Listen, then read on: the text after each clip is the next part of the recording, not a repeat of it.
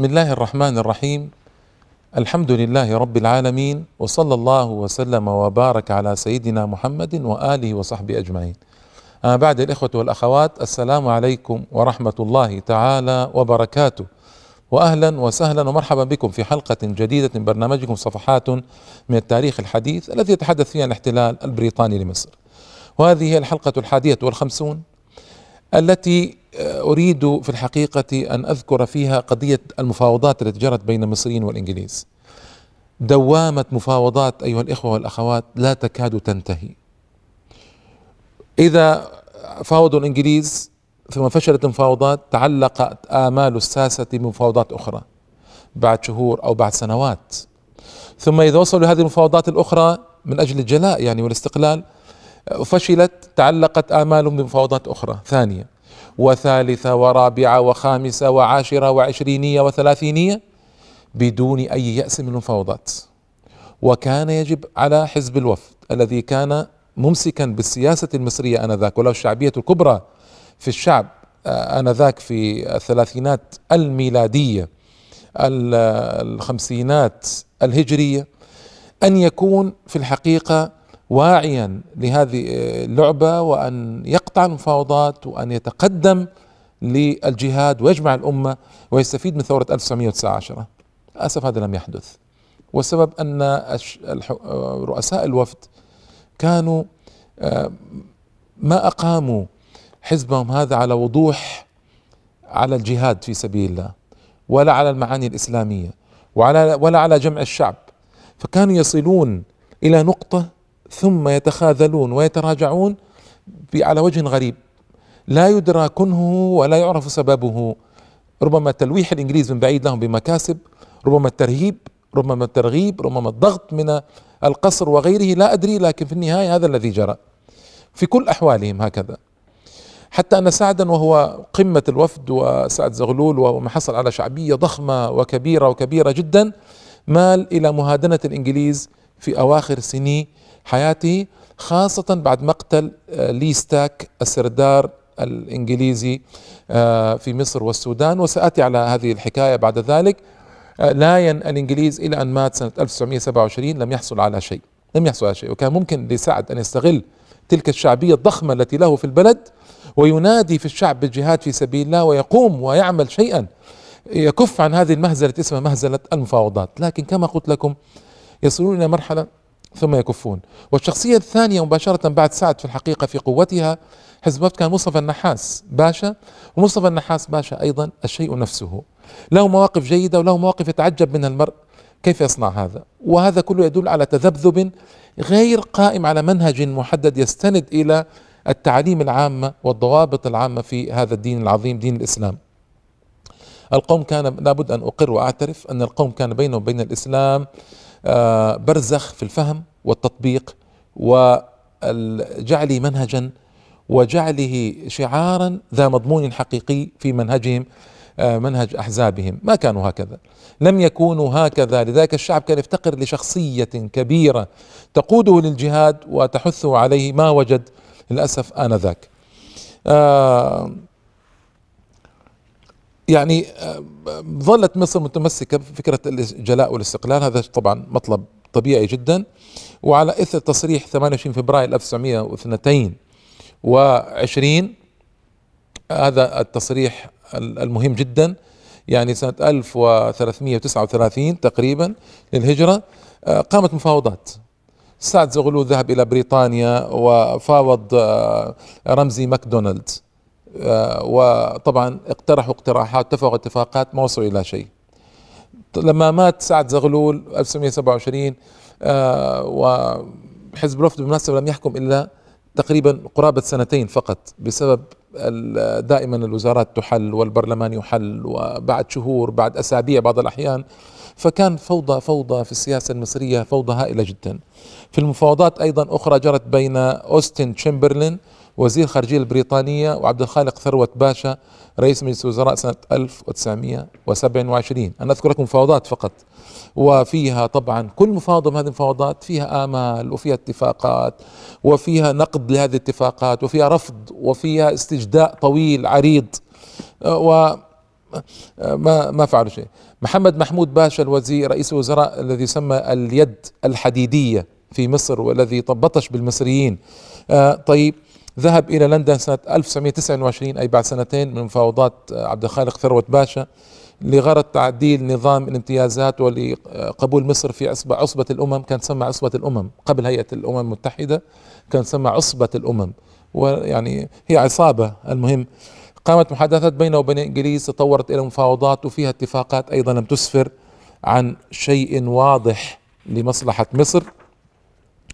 ثم جاءت وزارة الوفد إلى الحكم في أول يناير سنة 1930 تقريبا 1349 هجرية لتستمر في المفاوضات مع وزارة العمال ومصطفى النحاس باشا ذهب إلى لندن وتفاوض تفاوض مع الإنجليز وفي النهاية لم يصلوا أو لم يصلوا جميعا إلى شيء وانقطعت المفاوضات وصار موقف مصر موقف ضعيف.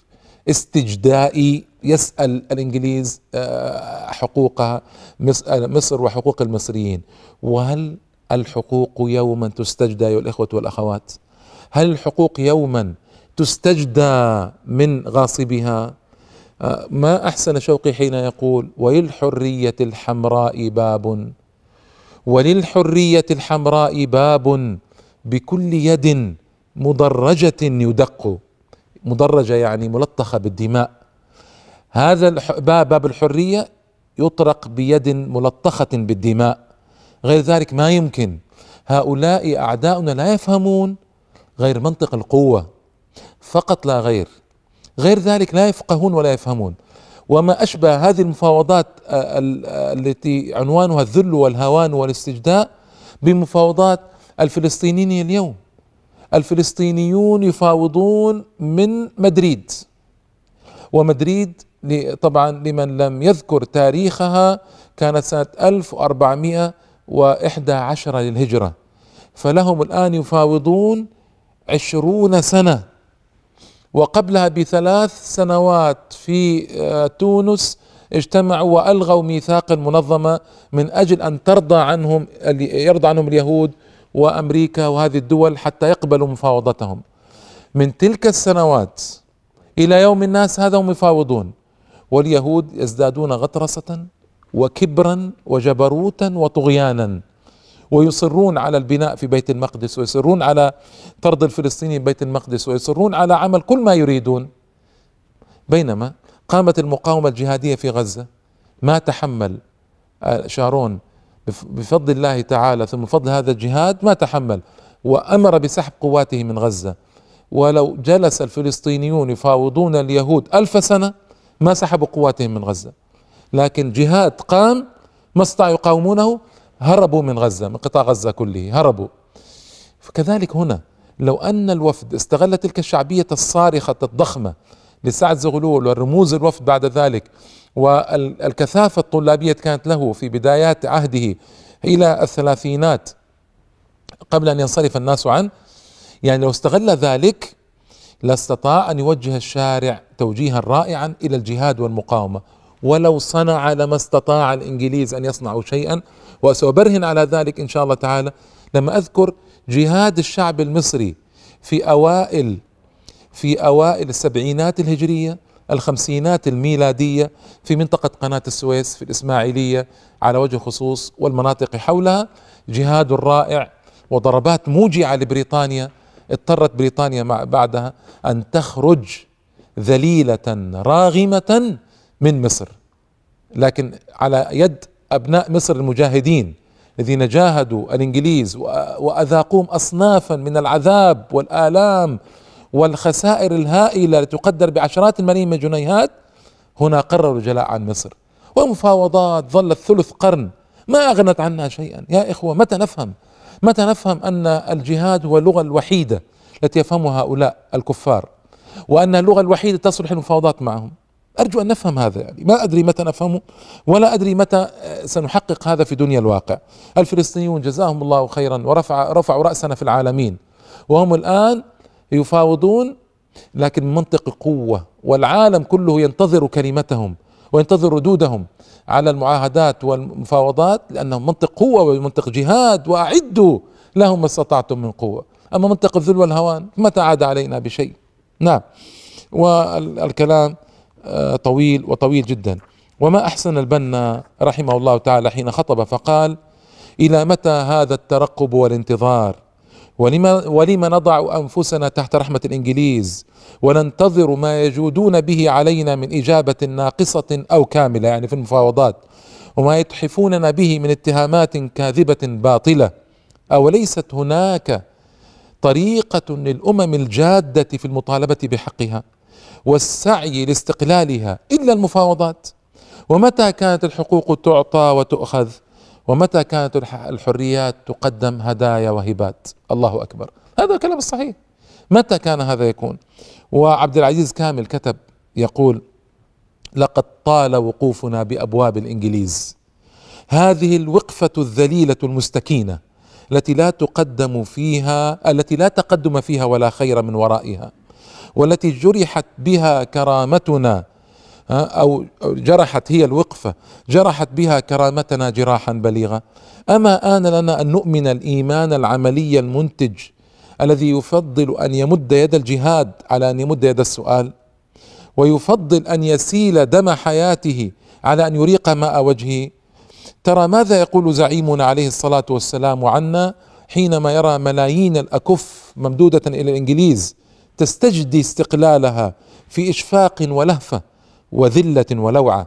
أولسنا طلاب حق هو أعز من الحياة وهو طلب العيش. و و ومن و ويقول يجب أن تستخدم له كل أسلحة الدنيا وكل مادة الجهاد وأعدوا لهم ما استطعتم من قوة ومن رباط الخيل ترهبون به عدو الله وعدوكم.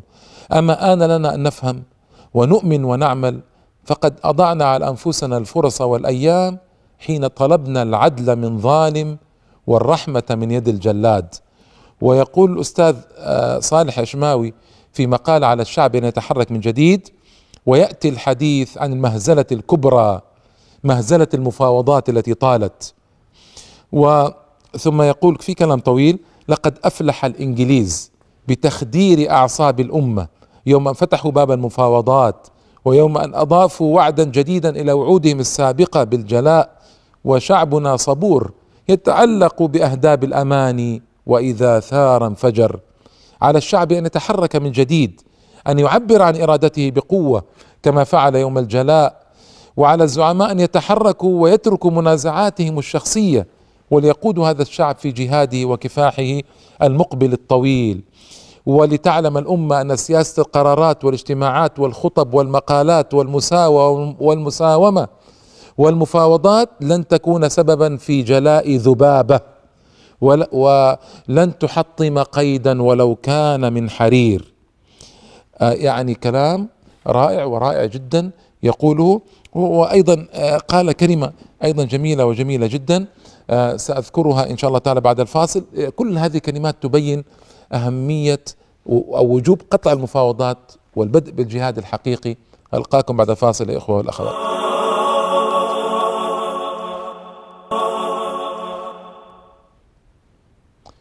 السلام عليكم. مرة أخرى بعد الفاصل الإخوة والأخوات آه، كنت أنقل كلام الأستاذ صالح عشماوي وهو من الإخوان المسلمين مشهور. كلام في غاية الأهمية في قضية المفاوضات. أختم بقوله الآن تصل المفاوضات أو المحادثات إلى مرحلة رجحت فيها كفة التشاؤم وأصبح المفاوض المصري يشعر بخيبة الأمل ولم يعد للثقة بالإنجليز وبالشرف البريطاني مجال أو مكان. ما أدري هل الإنجليز لهم شرف أصلا في قضايا الاحتلال الشعوب وقضايا ال ال الوعود المسرفة. في هذا الوقت العصيب يجب أن تتحد الأمة وتتوحد صفوفها وتقف كتلة واحدة تناضل عن حقها وتجاهد في سبيل حريتها واستقلالها. ليس لها من هدف إلا المستعمر الغاصب وليس أمامها من سبيل إلا الكفاح والجهاد. ألا فليعلم المفاوض المصري أن موقفه يحتم عليه إذا لم يجب يجب الإنجليز مطالب البلاد أن يقطع المفاوضات في غير تسويف ولا إمهال وليفرض قضية مصر على مجلس الأمن فإذا لم ينصفنا انتزعنا حقنا بأيدينا وليعلم الوفد أو الوفديون الذين يمنون أنفسهم بالحكم أنه ليس بعد فشل المفاوضات إلا الجهاد فإن كان فيهم بقية من وطنية فلينزلوا إلى الميدان. كلام رائع ورائع جدا. لكن هل استجاب الوفديون؟ هل استجاب السعديون؟ هل استجاب استجابت الأحزاب في البلاد لهذا الكلام الجليل؟ لا بالطبع ما استجابوا. ولكن كان استجابت البلاد في مرحلة متأخرة جدا بعد ثلث قرن من تضييع الوقت في المفاوضات. ثلث قرن من تضييع الوقت في المفاوضات ابتدأ الجهاد الشعبي وللأسف أني أقول شعبي لأنه لم يؤازر من قبل الحكومة بأي وجه من الوجوه وسأتي عليه في حلقة الجهاد في القناة إن شاء الله تعالى لروعته وجلاله وجماله. سأفرد له أكثر من حلقة إن شاء الله تعالى لأن في قصصا رائعا وفي أخبار جليلة وجليلة جدا.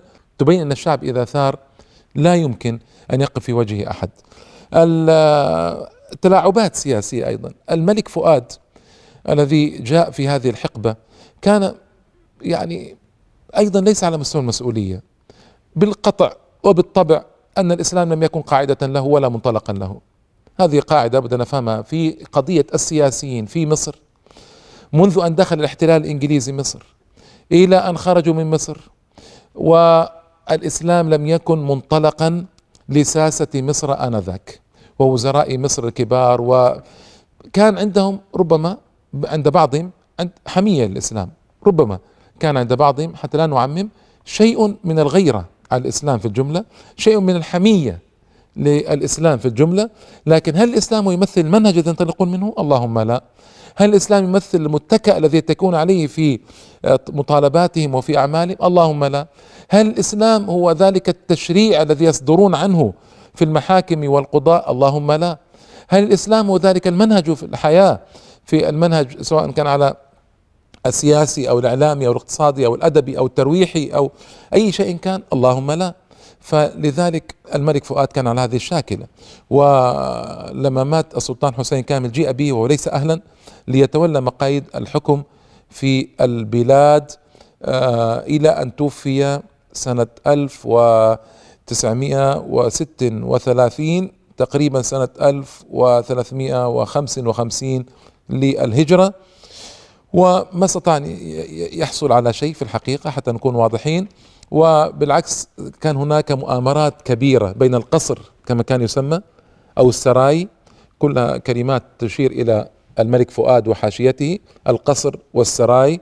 ومؤامرات من القصر والسراي ضد الحكومة المصرية. فتارة يشترك القصر والسراي مع الإنجليز. ليوقفوا أو ليقفوا حجر عثرة أمام مفاوضات الحكومة المصرية مع إنجلترا. وتارة يشترك الإنجليز مع الحكومة ضد القصر. وقليل جدا اشتراك الحكومة مع القصر ضد الإنجليز. وهذا هو الذي ينبغي. ينبغي أن تجتمع الجهود في مصر الحكومة مع القصر ضد الإنجليز مع القوى الأخرى الشعبية حتى يتمكنوا من طرد هذا المحتل الغاشم. لكن للأسف ما حصل هذا في تاريخ مصر آه، في السابق وما وجد على الساحة السياسية حتى نكون واضحين في كلامنا بكل الوضوح. فإن التاريخ يقوم على المصارحة ولا يقوم على المجاملة والتاريخ يقوم على ذكر الوقائع مجردة كما هي بدون إضافة ولا نقصان. ويلجأ القصر إلى تعطيل البرلمان مدة يلجأ إلى تعطيل الدستور يرجع إلى إلغاء دستور وإنشاء دستور آخر يلجأ إلى التفاوض مع رئيس الحكومة بالإغراء وبالترهيب وبالترغيب. رئيس الحكومة يكن للقصر العداء العداء يكن لرئيس القصر يكن لرئيس الحكومة العداء وهكذا. مؤامرات تلو مؤامرات تلو مؤامرات. طبعا هنا بريطانيا ويا للأسف دار المندوب السامي البريطاني وضع نفسه طبعا ما عاد يسمى مندوبا ساميا بريطانيا بالمناسبة بعد صدور آه، آه، معاهدة سنة 1936 1355 للهجرة إنما صار سفير آه، إنجلترا في مصر. ذرا للرماد في العيون وكأن مصر بلد مستقل وهذا سفير من السفراء بينما كان هو الحاكم الحقيقي للبلد. المهم فكانت دار المعتمدية أو دار السفارة سميها ما شئت أو دار المندوب السامي إن شئت على الحقيقة فهذه الدار كانت في تصنع فيها المؤامرات وتحاك ضد القصر تارة وضد الحكومة تارة أخرى وضد الاثنين ربما في أوقات. ف وأيضا لجأ الإنجليز إلى لعبة لعبة عجيبة جدا وهي تقوم على سياستهم المشهورة فرق تسد وهي أنهم وضعوا أنفسهم حكاما بين المصريين يرجعون إليهم حكما في الصلح. فالقصر يشتكي للإنجليز الحكومة تصوروا والحكومة تشتكي للإنجليز القصر. يعني مهزلة ليس بعدها مهزلة آه كما نرى وكما سمعنا طويلا في هذه القضية. آه نشأ أحزاب مع حزب الوفد وهذه الأحزاب وحزب الوفد صار هنالك خلاف وخلاف كبير يعني مؤلم ومؤلم جدا النفوس أن يحدث هذا الخلاف بين أقطاب السياسة المصرية انشقاقات في حزب الوفد وتكوين أحزاب أخرى وهذه كلها طبعا هذا خلاف له شؤم كبير على القضية المصرية كما هو معلوم. آه، والخلاف قديم. الوفد نفسه وهو ما زال في الخارج من بداياته من الثورة 1919 اختلفوا وعاد بعضهم إلى مصر وتركوا سعدا في الخارج. ويعني هذه نقطة أيضا مهمة. أيضا آه، حصل نزاع بين عدلي يكن وسعد زغلول على رئاسة المفاوضات وفد المفاوضات من يرأسه ونزاع طويل. وتحولت القضية الوطنية إلى مهاترات وهوت إلى الحضيض للأسف الشديد. ولا تسألني لماذا وكيف فيه تفصيلات تند عن الحصر ولا يمكن ذكرها. في برنامج تاريخي يريد استقال عبر العظات ويسلط الضوء على العناوين العريضة إن صح التعبير من تاريخ مصر الحديث. لكن آه، اندفع الجمهور في الحقيقة مع سعد اندفاعا كبيرا جدا وحقروا عدلي وكل المختلفين مع سعد. سعد كان يملك مقدرة خطابية كبيرة جدا. نفيه إلى مالطا وإعادته أصبح له شعبية كبيرة في مصر. والجماهير لا تستطيع الفصل ولا تستطيع النظر في النزاع الحاصل بين الساسة إنما تسوقها عواطفها للشخص الذي انسابت عواطفها معه بغض النظر عن كونه مخطئا أو محقا. هو آه، آه، المعتدي أو المعتدى عليه لا يضر. المهم تعلقت قلوب بسعد كما قلت لكم. فإذا مات سعد خلت الساحة حتى جاء مصطفى النحاس وساق الوفد مرة أخرى كما قلت لكم إلى لا شيء. إلى مفاوضات عقيمة انتهت بلا شيء تقريبا. آه، أيضا الشباب آه، الطلاب كانوا وقودا لهذه الخلافات وكانوا سندا لتلك المفاوضات. كيف؟ فإذا جرت مفاوضات أو كذا فينزل الشباب إلى الشارع ويتركون المدارس ويتركون الجامعات. شيء ممتاز أن يشارك الشباب في الثورات الشعبية وأن يشاركوا في تأسيس آه، آه، قوة مناهضة للإنجليز. جيد. لكن هذا النزول للأسف كان عشوائيا وكان على حسب هوى وميل الحكام أكثر منه آه، على مقتضى خطة قوية مؤسسة على بنيان ثابت. هذه حقيقة تقال للأسف ذكرها المؤرخون المصريون بالمناسبة. أنا ما أذكر شيئا من عندياتي إلا القليل. إنما أرجح بعض الأحيان بين أقوال المؤرخين وأورد بعض أقوال المؤرخين الأخرى على أنها أقوال الصحيحة في نظري واستقصائي وترجيحي. لكن في النهاية لابد من القول أن الطلاب استغلوا في هذه الحوادث المختلفة والمفاوضات الطويلة والمنازعات الشخصية والمهاترات استغلوا استغلالا بشعا جدا. ليت أن هؤلاء الطلاب آه، نظموا تنظيما جيدا كرأس حربة للوصول إلى أهداف التي تريدها مصر بالجلاء والاستقلال. ما حدث هذا يوما؟ إنما استخدموا كأداة للضغط على الإنجليز تارة وللضغط على المتنازعين تارة أخرى ولوصول كل فريق إلى أهدافه للأسف الشديد. هذه أيضا حقيقة لابد أن تعرف. باستثناء بعض المظاهرات المهمة في تاريخ مصر 1919 آه، آه، جلاء وكبري عباس المقاومة إسماعيل صدقي آه، آه، ومحمد محمود آه، وكان من أصحاب الدكتاتوريات المستبدة واليد الحديدية في مصر. يعني باستثناء أيضا حرب القناة الرائعة. أنا باستثناء هذه المواقف أن الطلاب كانوا في أكثر أوقات ينزلون إلى الشارع بمناسبة وبدون مناسبة كما هو معلوم. والعجيب أن حتى الصحف الوفدية آه، في نهاية عهد يعني عهد سعد زغلول كما قلت لكم هو مات وهو مهادن وملاين للإنجليز كانت تتكلم كلاما عجيبا. آه، وأخذت تدعو إلى مسالمة الإنجليز للانتفاع بمزايا الدستور الحكم النيابي والسعي في سلوك سبيل سياسة الإنشاء لتوطيد ودعم حياتنا الاقتصادية والزراعية توطيدا ثابتا يحقق استقلالا الاقتصادي والزراعي. الذي هو نواة الاستقلال السياسي. حين حتى تحين الفرص الملائمة للجهاد السياسي فإنما يعني هذا أمر غريب. متى تحين الفرصة؟ 1919 وضعتموها وكانت فرصة رائعة جدا. قبل ذلك فرص كثيرة ضاعت وبعد ذلك فرص كثيرة ضاعت. آه يعني حتى أن نيومان أحد كتاب الإنجليز أبدى أسفه لأن سعدا قد مات.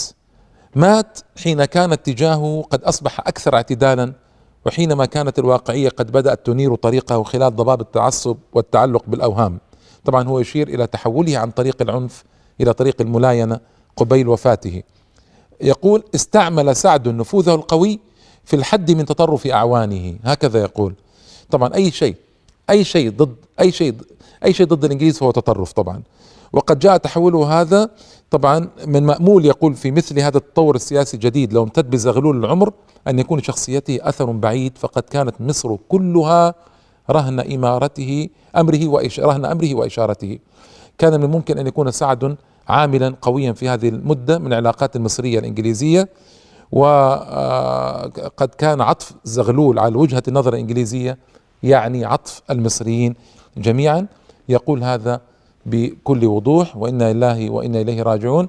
حلقات القادمة ستبين أكثر عمق الهوة بين هؤلاء الساسة وبين الشعب وبينهم جميعا وبين الإنجليز. إلى اللقاء والسلام عليكم ورحمة الله وبركاته.